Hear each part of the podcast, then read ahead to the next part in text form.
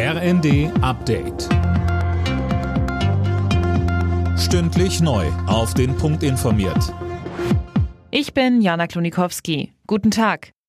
In der kommenden Woche läuft das 9-Euro-Ticket aus. Die Deutsche Bahn zieht für das vergünstigte Ticket eine positive Bilanz. Emma Kasten. In den zurückliegenden drei Monaten sind im Regionalverkehr durchschnittlich 10 Prozent mehr Fahrgäste unterwegs gewesen. Jeder fünfte Nutzer hat die Öffis demnach sogar neu für sich entdeckt.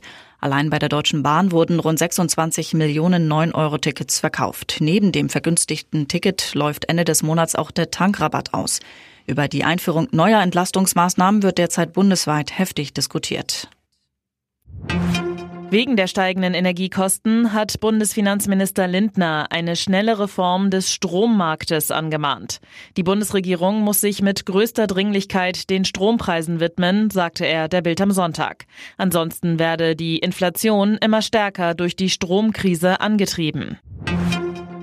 Die NATO will ihre Präsenz am Nordpol erhöhen. Hintergrund ist die zunehmende militärische Anwesenheit Russlands in der Arktis, sagte NATO-Generalsekretär Stoltenberg der Welt am Sonntag. Mehr dazu von Finn Riebesell.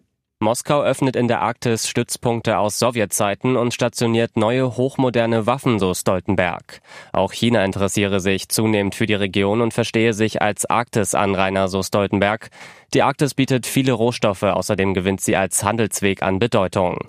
Zu der Region gehören Gebiete verschiedener Staaten, darunter Kanada, die USA, Norwegen, Dänemark mit Grönland, Island, Schweden und Russland. In der Fußball-Bundesliga empfängt der erste FC Köln im Nachmittagsspiel den VfB Stuttgart. Anstoß ist um 15.30 Uhr.